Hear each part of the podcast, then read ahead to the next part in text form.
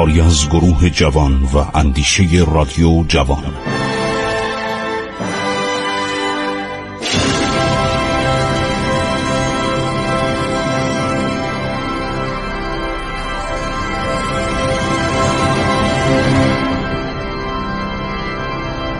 بسم الله الرحمن الرحیم. به نام خداوند بخشاینده مهربان. با سلام خدمت شما شنوندگان عزیز من خسرو معتزد هستم.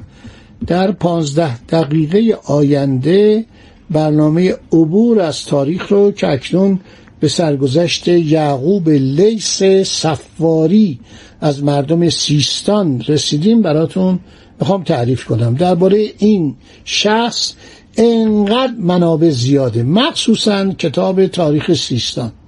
در تمام کتاب ها در تمام کتاب های تاریخی مانند زین الاخبار که گردیزی نوشته عبدالحی زحاک گردیزی. همینطور حمدالله مصطفی در تاریخ گزیده. همینطور صاحب کتاب روزت الصفا یاقوت هموی در کتاب معجم البلدان درباره این نوشته. حبیب السیر نوشته. این آدم آدم کمی نیستش. در عرض شود مقدسی در احسن التقاسیم فی معرفت الاقالیم درباره این شخص و این استان این سرزمینی که سیستان و بلوچستان بوده شرح کافی داده. این خانواده از خانواده های پایین مملکت بودن. اینا نه شاهنشاه بودن نه شاهزاده بودن نه بزرگزاده نه توانگر. اینا از مردم بودن. حمدالله مصطفی میگه که لیس رویگر بچه سیستانی بود. چون در خود نخوتی می‌دید یعنی قدرتی می‌دید غروری می‌دید از سلاح ورزی یعنی اصل به دست گرفتن حالا مثلا در خدمت یه حاکمی بوده ای داشته تیر و کمانی داشته نیزهی داشته به ایاری و راهزنی افتاد. اما در آن را طریق انصاف سپردی و مال کسی به یک بارگی نبردی و بودی که از برده بعضی باز دادی. یک شرفی داشتن شبی خزانه درهم ابن نصر ابن رافع ابن لیس ابن نصر سیار که والی سیستان بود مورد حجوم راهزنان قرار گرفت. در جمله اومده برید و مال بیقیاس بیرون برد. یعنی خزانه رو برید واردش شد مال رو بیرون برد. پس چیزی شفاف یافت. تصور گوهری کرد. دید یه شی درخشنده فکر این تلاس الماس بریلیان یاقوت برداشت و زبان امتحان برآورد. نمک بود. چون حق نمک پیش او بر قبض مال غالب آمد مال بگذاشت و برفت. نمک که زد به دهنش شرمش اومد. گفت من نمک این صابخونه رو خوردم و نمیرم. شرفش ببینید چقدر بود چقدر این انسان بود. نمک رو که به دهنش مالید نمک گیر شد. هیچ کاری نکرد. مال گذاشت و رفت. صبح شد. اون خزاندار میاد پلوی حاکم.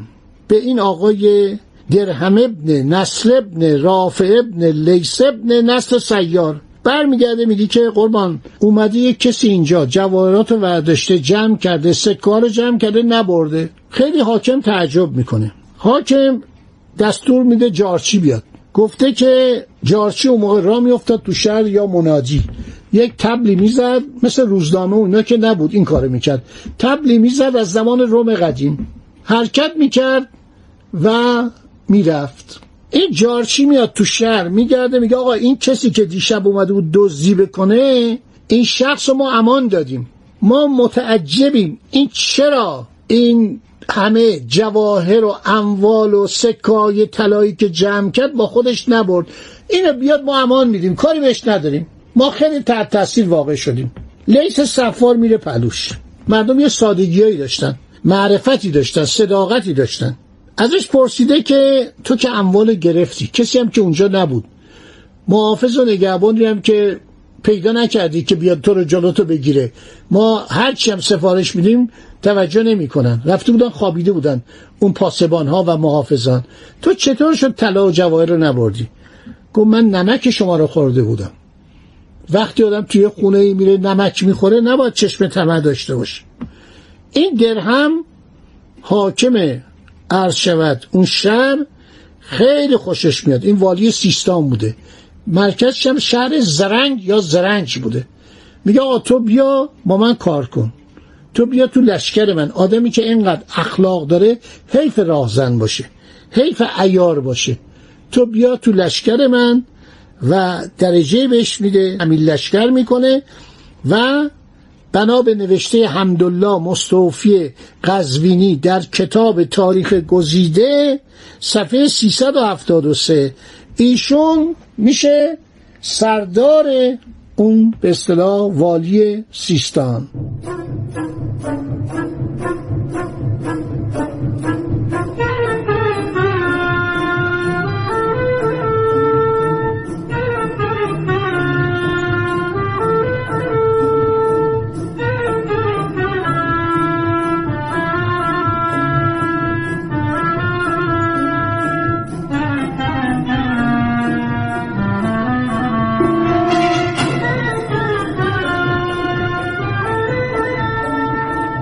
لیس ابن معدل سه پسر داشته یعقوب و امر و سومی علی بوده.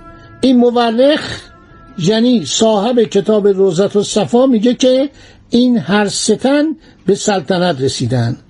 یاقوت هموی در کتاب موجم البلدان گفته این چهار تا پسر داشته یعقوب و امر علی و تاهر علی به خدمت رافع ابن حرسمه در آمد تاهر در شهر بست یا بست کشته شد.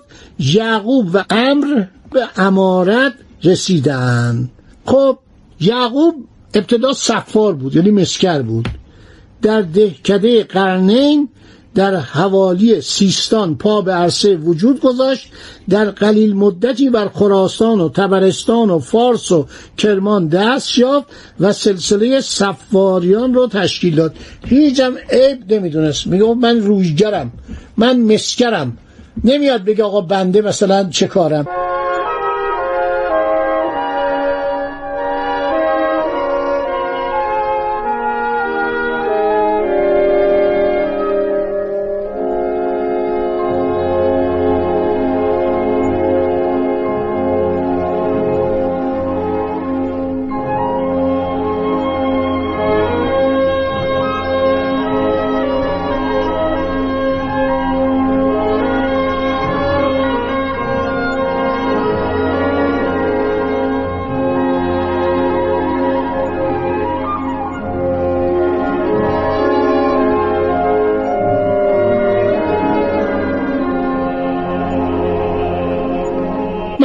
اشاره کردم در برنامه هم به قفه شناور یادم رفت اینو بگم.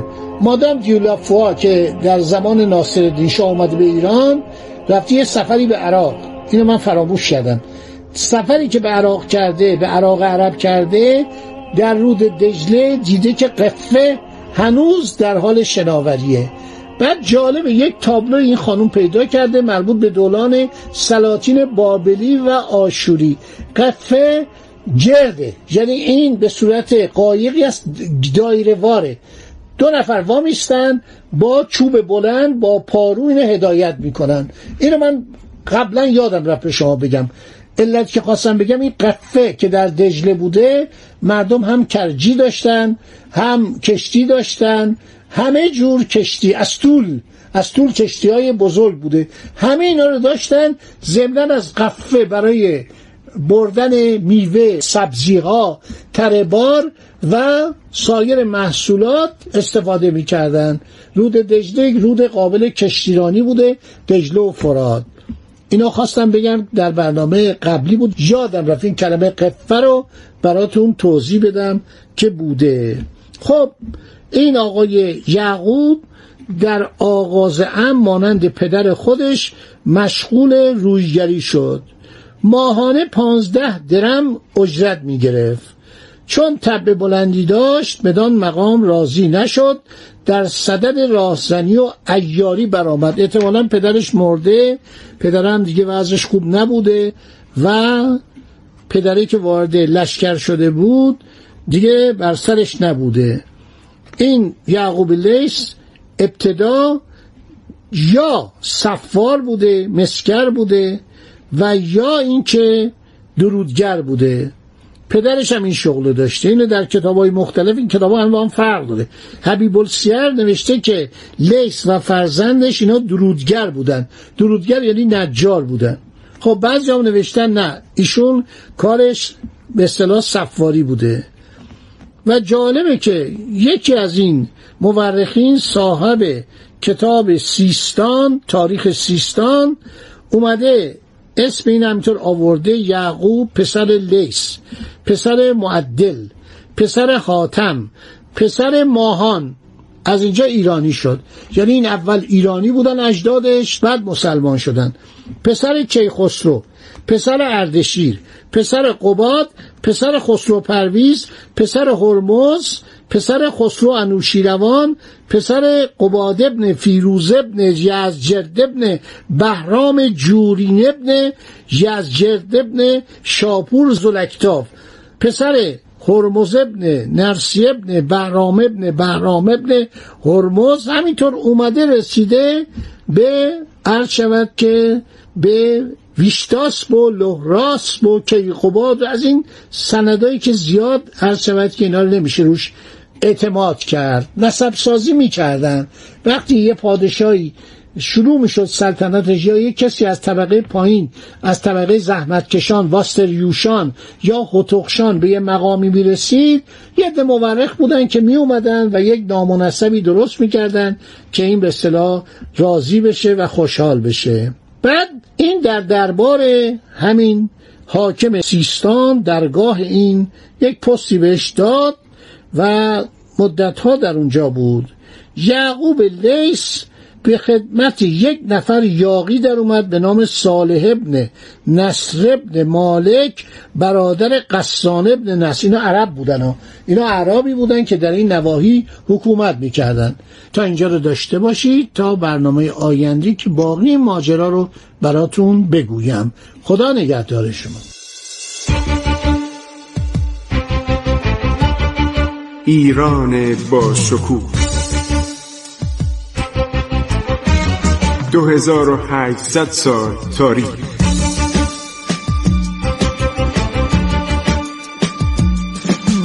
عبور از تاریخ.